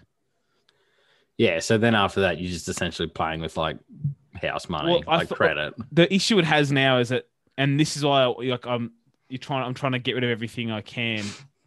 But the issue is that they obviously didn't plan on getting this big. They grew too fast, too big, too fast. And what they've got is an issue. I think it's like five guys in a room who run the web run the website. Like it's like nobody. But they um they don't have enough people set up to withdraw because they have to verify everyone's information to to like you know you're allowed to withdraw money. You've gone through and checked your government license, whatever, whatever. So only like there's like three hundred thousand people on it, but only like ten thousand have withdrawal ability. So what it is, it's a closed ecosystem currently. If money just keeps going in and money can't come out. Yeah. Well, so if you're in it though, if you're I'm in hap- it. if if you're happy though to wait to withdraw, you're just going to make bank because every like there's just more and more money going into the That's it. system. Well, that's it. So my t- I had to I bought that fourteen dollar pack and made that. Then I I also got into the queue and and won because there's a queue like ten like hundred thousand plus people go in the queue. They randomize the order, and the top like whatever twenty thousand will get a pack, for example. Anyway, I got in. I bought a two hundred dollar pack USD. I didn't realize I can get money out at that point because I put two hundred USD in, which is like two fifty Aussie now. Did make like seven hundred uh, USD out of it, but now that money just sits there, and it's fine. I'll get it eventually, but the the annoying thing is when your money just sits there, it's really hard. And obviously, anyone listening can say, "Oh no, it's not hard," but it is actually hard to not then put it on other cards because you've Yeah. seen them bang. You've seen your Yeah, cards bang. but but you're also likely to just buy some stuff that don't bang. That's it. Well, I have I, I have turned some others into profit, but I've had a few occasions where I bought something, and then it's gone up a little. But it's like I bought and sold, lost a five percent transaction fee, and made like, oh, I made ten dollars. Yay! but I think it's more so I do the actual NBA cards and stuff, and when I get one of those cards, obviously I, I hold ones I want to hold. I sell some quickly. Like for example, NBA Hoops 2020 21 came out this week, and I'm selling shitloads because like right now it's hype. People are buying good cards for so shit cards are good money. But in a few weeks, those cards are worth like two or three dollars that I'm selling for ten to twenty. Not the same large scale as shit, you know. So I can't, but it is fucking. It's a bit of a downer to go from turning fourteen into seven hundred to then turning thirty into forty when it's on top yeah, shot. You know? I would, especially then you got to like. I would not even be doing that because then you got to put it in a top loader and then you got to go to the post office mate. and you got to ship it to some guy in Perth or something. Well, you probably see some of them are there, but that's oh, that's the hard part about it, mate. That like obviously doing manual like hard cards, trading cards, the fucking shipping, man. But that's why I'm also because I keep doing it and I'm dedicated. That's why I've made like six grand on eBay since the start of the year doing it, flipping cards, and I hold some for long term. But so many people can't be fucked to do the effort. That's why I make money. I So I wouldn't. can be fucked to do it. I bought Yeah. 200 padded mailers off eBay. I I ordered you know 200. What I I've, I spent way more on, on stamps. Ordered all these stamps, pack them at night, send them. That's it. Nah, I got other stuff I put that amount of effort into. I don't have time for cards. Oh mate, it does get Pokemon cards. it does get difficult. But yeah, Top Shot, mate. One day it's all gonna the the, the day everyone can take their money out. Every, it's it's fucked. It's so you've got so I don't want to leave. I'm uh, half my money in there is in cards, half is in the, my balance. I've still got a profit sitting there, but I do. I keep monitoring the verifications because one day the speed's gonna start picking up. They're gonna start verifying more people, and that's the day fucking sell like get get rid of all me all my shit and get it into liquid funds, and then take all the money out. And it'll probably keep growing after that. But there's definitely a massive dip coming the day they like they start speeding. the day everyone can just pull their money out. Yeah, Yeah. yeah. Speaking of which, you remember Spreadshirt? Yes, We still have like $38 in that account. we Mate, got out. killing it, killing it, mate, mate. We Better than sold like- interest. We sold like four shares. One was to you, two, two was to me, and one was to Harry Ramage. Well, because like Tao Tao Tao signed for the Knights like a week later. yeah, yeah. So Harry, we did a blue shirt, and Harry Ram, like a blue and red one, and Harry Yeah. Ramage bought it. Yeah, I mean that was unfortunate. I've had bad experiences though, both with this and with um. I use Redbubble for Boom Rookies, and we're actually doing Boom Rookies merch this year, but we're getting it produced. My sister's doing it. Like she's got a, a Cricut machine, whatever it's called. We've done our stubby holders. Have you seen? You've seen them, Simo. But we're doing shirts. But my issue once I got Redbubble stuff, like the stuff that's affordable, is just shithouse quality. It is. Like the I got the I got a Super Late Lure Bros one period from Boom Rookies, and it cost me like thirty bucks or whatever, and the print quality on it and whatever, it wouldn't have been a five dollar t shirt at Kmart. You know, it wouldn't. So I like, well, fuck that. So we're just gonna do it ourselves and do it like buy better quality shirts, do them more simple, and then sell them. Not even looking for much for a profit. It's just sell them so our fans can fucking represent our shit. That's all it is. But uh, with it, but you shirt was pretty good quality. yeah, Redbubble, people like it a lot, but the color printing shit. The other things, I got stickers and stuff in them that are awesome. People like people only like Redbubble because it's the most well known brand. Yeah. Yeah. Pe- People just heard more about that one than the others. Yeah. I mean, um, for them, like Redbubble, the other stuff I got done there was great. The shirts suck, and that's the thing that I wanted the most. So I've got like stickers and a mug and whatever that are great. But yeah. Anyway, any more questions, Simo? We're just shooting this shit now? Oh, we got heaps more still. There we go. Um, from Cameron Anchor. It's been four times we've posted players want to stay at our club. If you include the latest one by Tesi, why are we announcing this without actually signing the players? Surely we just get it done. Well, Tesi was the one that wasn't announced by the clubs. But was it what Staggs did and and who's the other one the club announced? I forget now, but they were yeah, not great. Not great. As you said, just get it done. It's it gets embarrassing at some point, but that's how much they want good news. Um, from Malak four nine nine one. Will you still be recording with someone on delay and constantly talking over one another? If not, I won't listen. Also, should Oates be selected as a bench player to be a rotation forward as well as cover for outside back injuries like we saw on Friday night?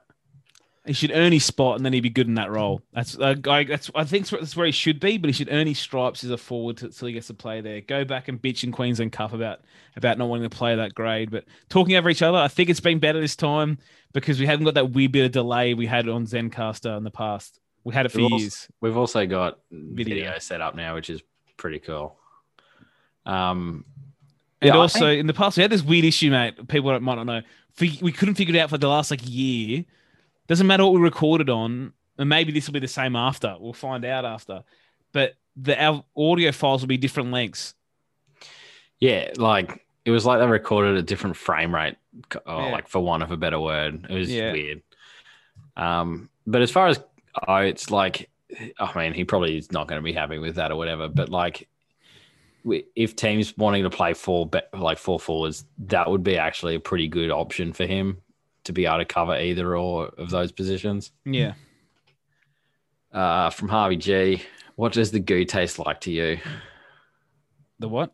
The goo, The, goo goo. ta- feasting. oh, that goo. I was like, I was more stuck on last week when Campo called um, uh, Cam Smith the goo. not the not the greatest.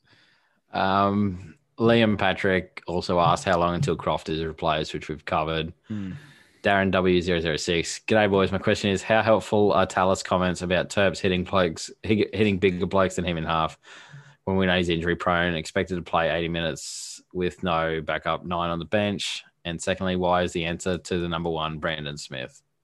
Uh, so the Taylor stuff. I mean, he's been let back into the club, so now he's no longer. They're not actual pot shots. It seems like it seems like mostly genuine things that they've thought they've talked about, and I agree with those concerns. Uh, Brandon Smith, I love Brandon Smith because not only because I think he's a good player, but also think he's fucking hilarious. And doesn't always matter, but it's nice sometimes to have one of those players in your team who's just a, a funny motherfucker. Uh, but I do think he seems Gold Coast bound. What can you do? Yeah, I, I guess if Harry Grant is going to take over full time at the Storm, like Brandon Smith's going to want to go somewhere else. Yeah. After that, like, but yeah, whatever. From Fresh, um, are you taking memberships to the anti anti Pat Carrigan Club? If so, can I please join? Uh, so I noticed you read out the amount of underscores in one handle. Didn't read out the number of S's in fresh. I did a long fresh. I know. I'm talking shit. Um, we're, t- we're taking memberships. We are we're getting expressions of interest. we we we're not a club yet. The club we're talking about a committee. We're talking about a club, but we're just we're just hopeful. With expressive interest, send those in, and if this keep and they're still not playing eighty in like five or six weeks, we'll start the club up. and uh, like this is a bit back, but I, with all of my spare time from not now looking after Tau Tau Moga Island, I've got plenty of time to be running a, an anti Pat Carrigan club. Good. Um, from underscore Mert one, when do you think the Broncos will make a call on Milford slash Croft experiment, and why isn't Scott Drinkwater in the Broncos' radar as a potential replacement for Milford? I believe Drinkwater is on the radar, but I don't think he's going anywhere. But also, I um, I'm a Drinkwater fan, but as a fullback, he is the worst defensive half of the modern era when he plays in that in that defensive line, and I don't feel I don't feel like I'm exaggerating that take at all. Go watch him defend last year. He's one of those halves that shoots 20 meters infield for no reason. Like, what the hell is he thinking? One of those guys. Worse than Nikorima. Yes, Nikorima's got better. Nikorima wasn't exactly out of position. He's just a midget. Like, he can't help that, how small he is. But when Drinkwater was like one of those guys who just like shoots up at no, at no space f- for no reason, I hate those kind of defenders. Ugh. Um, last one here then from RCG Kennedy. uh, that wanker Gary isn't on, so I might actually listen to this one. Oh, here we go. You read that because you're on. Right. Listen, listen, RCG Kennedy, just because Chris Gary blocked you because of your nonsense doesn't mean you come in here with your nonsense. Anyone who, who says Chris bullshit deserves to get blocked. That's it. He hasn't got enough time for your crap. and I mean, again, if you didn't like, that's the thing. Got blocked, but doesn't wants to be unblocked. You pest. Then if you like, wouldn't care if you didn't like him, would you? Oh, there's the indoor cricket team ringing me. There you go. Um, yeah, that was the last one. That's it, mate. But yeah, he's um I do like him. He's getting put on blast now. So he hit my DMs to ask Chris to unblock him. And look, it's not happening. Obviously, it's not gonna happen. But it's like you know, I get I, get like just because Chris Gary comes on the podcast, and I do get along with him, doesn't mean I have going into his DMs unblocking privileges for random people. I think you know, Chris, I, would, Chris would do it if you asked. I know, Uh, but then it's like he's not the only person who asked. He's the only one who's getting named because he tweeted that in. I had a few people ask that, or people, oh, I didn't listen to Bronk. I didn't listen to him. Sorry, I listened to him on Boom Rookies and he wasn't a, dou- a douche. I thought he was a douche because he blocked me. It's like, no, no, you're a douche because you were in his mentions talking shit. Then he blocked you. Okay? You just got to talk shit about him and not at him, and then he doesn't block you. That's what my move was. exactly. He's not a name searcher, so it's fine. But uh, yeah, that's that's it. You know, I can't ask everyone to unblock them. I have people ask me to un- get Campo to unblock them, and I, I, because he's a he's a, a random blocker too, and I did do it once for one guy, and Campo didn't appreciate it. He's like, I don't know what I blocked him for, but he definitely deserves it. so, like one of the normal people in rugby league on NRL Twitter, he's just like, nah, not do it. Like, okay, so that's I did. I I, got- used my one card and it didn't work. There's there was one person I asked to be unblocked was Wes from the ATN podcast, Yeah. because I I got blocked for calling him a I don't know. There was some big backwater hick type insult because from where he's from. And he, like he obviously he blocked heaps of people, but he was on like Reddit, did an AMA once, and he's like, if anyone's a cool person who wants me to unblock them, like just reply to this thread. And there was just like hundreds of people. So and um, he unblocked me, and then I was like, I never replied to him because I didn't want to be blocked again because I actually didn't mind his you know football opinion. yeah. And then he died, so that's that. But That's yeah, that. And then life blocked him. yeah. Yeah, I very mean, sad. That's a bit, yeah. Yeah, I know. Well, uh, Oh, that like I'm like 82 episodes behind in that podcast, but I like I listened to them all in order because I like whatever. Hmm. But and then like it came up on Instagram the other day, like a photo his wife put up with the kid and that, and I was like, man, that just like messed me up for the rest of the day. I was like, I did, mate. It's one of those podcasts that's very good at bringing you into feeling like you're one of them or whatever, and into the Yeah. up the kimono, as they say. So yeah, it did. well, I like the bit I was up to in the podcast. He like hadn't got cancer the second time yet, so like I wasn't expecting it to like come, but yeah, that was Yeah, I'm not a I'm not a cancer expert. My mum's had it twice. She had breast cancer twice, so she did live the second time. They caught it really early, but when um the when he announced he had cancer again, and I hadn't listened to much last couple of years, and this is not a shot at Wes because of course you wouldn't be the same person going through what he went through, but I couldn't really listen because he'd obviously been a bit more joyless, you know, and he wasn't as a happy person. Whatever. Just that's just a reality of it. I, I didn't enjoy his podcast as much in that period. Uh, but he came back on and it just his first thing he said is it's spread. And okay, it's we'll count the time then. It's unfortunate, but yeah, once you hear the term it's spread, yeah. that's It sucks. It does suck, mate. But yeah, I was shocked by how much it impacted me because I was expecting just one day he'd be gone because of that, but it did impact impact me as well. And it's also weird because it's like podcasting is only really a thing we've done for the last decade or so. It's weird to think of someone in that frame has impacted my life and made me upset. Yeah, I to like them? in the end, they're just like basically on a news show you listen to, but like just it's not just I guess that they talk about their own personal lives, but also how they do it, and like you Yeah. know they talk about their baseball and like going way back to the start of the podcast. It was like Wes was like, "I'm never getting married" and all this sort of stuff, and then he's like gone on and he like found this person, he got married, and then he had a kid, and then it's like, and then he dies when this kid's like a year old, and you're just like. Yeah. It's tough, man. And yeah, it, and yeah, they all. Ch- anyway, it was one of those very good shows that it, whilst it was NFL banner, it still is a great show. It's on the NFL banner around the NFL. It did, it does feel like a mates in a room podcast, and that's why it's always been good. Plus, it has the, the good takes in it. But the main point is, we're getting back to if you don't want to get blocked by someone on the internet, don't, a respond to them. even if, even if you like, don't even have to be actually a dickhead. Don't be a smartass or even that stuff because you don't know what day that person's having either. They just could have been got a hundred shit tweets to They're just gone, you know what? This guy never adds to my Twitter experience. Bye. That's all it is. Oh, I've definitely had some super soft blocks by some Yeah. people, like by me blocking people. And it's just like you just have a bad day and you're like, this person is an idiot. I like literally just block people because they have a dumb football opinion. And I'm like, this person is making my timeline worse. Just block. It. Just like I'm never hearing from them again. I only have like two people blocked. I don't have any blocked anymore, but I'm on private. It's different. I already curate my experience. Curate it. Like I don't let you follow me if you if you annoy the shit out of me. That's yeah, simple. I have a lot more than two blocked. yeah, I think it's or maybe it's one or it one or two. And my blocks was more so back for when I was public. It was just this one person would just like respond to all of my tweets, and it wasn't fun, funny. Like, they weren't even really making jokes. They were just like, yeah, just an, it was annoying. I was like, you know what, I'm done with this. I don't want to keep seeing them in my replies.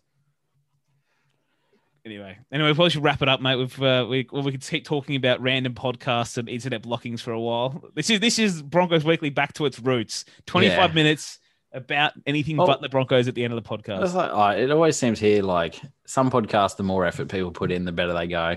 This one, the less effort we put in, the better it seems to go. Like at some point, don't be surprised if we just drop the intro and outro music. and we just start talking. Just like, like, we yeah, we just talk about the Broncos get touched on at some point. Uh, Yeah, yeah. In fact, we'll probably just just live record just a video call. We don't even record our own ends and put them together. We just run audio file, just upload that. That's it. I mean, I've been speaking to Bunga for Boom Rookies. We've been contemplating doing other podcasts on the feed. You know, some podcasts you'd follow, they have like three or four different podcasts under the one on the feed. one feed. And we're like, yeah, can we just like talk shit? Is that a podcast? It's like, well, not really, but maybe. I mean, it's a podcast. People don't have to listen to it. yeah, put it back on the listeners. You don't have Like, to listen if you don't. no, want but like for real, like Yeah. if people don't want to listen to, because you can do also on with Acast, you can do different like cover art, right? Yeah, yeah. So that's what we do. We do Uh, different cover up for It'd them. be super obvious what's what, and then just like I don't like that podcast. I'm just gonna skip like these guys talking about the NFL. Yeah, You did that for like NFL boom rookies, didn't you? yeah. And I did it for we put Broncos Weekly on there. Maybe more Yeah. of those get dropped this year. When the Broncos win, we'll put Broncos Weekly on the Boom Rookies feed. Yeah, nobody can so, like- stop me. Yeah, yeah. Because it's like you all you all hate listen when we lost, and now you're gonna listen when we win. Oh, exactly right. You're only getting the winning ones to go on the feed. I, I might do that. That that'll show them all. Oh man, when we beat the Tigers in round nine or whatever. Yeah. There you go, one. Eh, Got no that, one- Simon. Yeah. yeah. No, everyone said we'd go 0 and 9. they said they couldn't say they said we couldn't win. We couldn't go 1 and 8. Here we are. None of you believed in us. Kevolution, baby. and Tom Dearden said he wanted to stay. He didn't sign, but he said it. Gotcha. So I look forward to him going to the Titans in three years' time. God. Well, I mean, well, I guess the the comparison for Tom Dearden, if we lost him, could be Ash Taylor. And if if Tom Dearden goes to the Cowboys, has one good year, then sucks forever, I can live with it. Yeah, I still believe in Ash. So do I. Hit, come home, Ash. If we lose Tom Dearden, yeah. oh, I like. I just think he'd still be a good player and a good team. Like you, just, you just can't tell me if you put him on the Storm that he wouldn't be the Ash Taylor everyone expected him to be. but I feel like you could apply that to like twenty halfbacks that aren't Brodie Croft. Yeah, but see, but see that like that was always my point though. That when we had Wayne here, I think Ash would have been the Ash we all wanted. yeah, And just because he went to the Titans and he played under that basket case, like, of course he didn't turn out the way everyone thought. yeah. Okay, anyway, we should wrap this up. I can't remember how we say goodbye in this show anymore. That's how long it's been. know. We just say We we just- just say I'm done, and you're like, Yeah. yeah, Catches. I think I yeah, catch it. Uh, something like that. I don't know. I don't know. It was something like it was like a mixture of goodbye, but it wasn't just goodbye. It was like a whole thing. yeah, I'll see us in probably two or three weeks. yeah. See you next quarter for next quarter episode of Broncos Quarterly. Yep. See ya.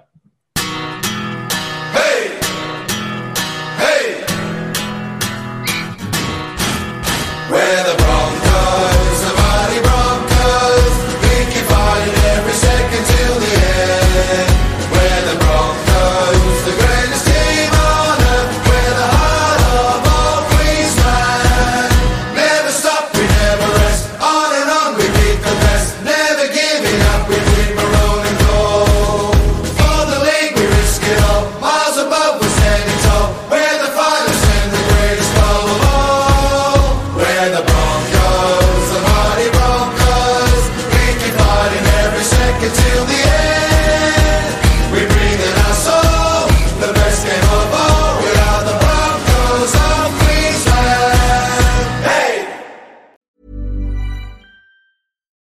deserves the best, and there's no better place to shop for Mother's Day than Whole Foods Market. They're your destination for unbeatable savings, from premium gifts to show-stopping flowers and irresistible desserts. Start by saving 33% with Prime on all body care and candles. Then get a 15-stem bunch of tulips for just $9.99 each with Prime. Round out Mom's menu with festive rosé, irresistible berry chantilly cake, and more special treats. Come celebrate Mother's Day at Whole Foods Market.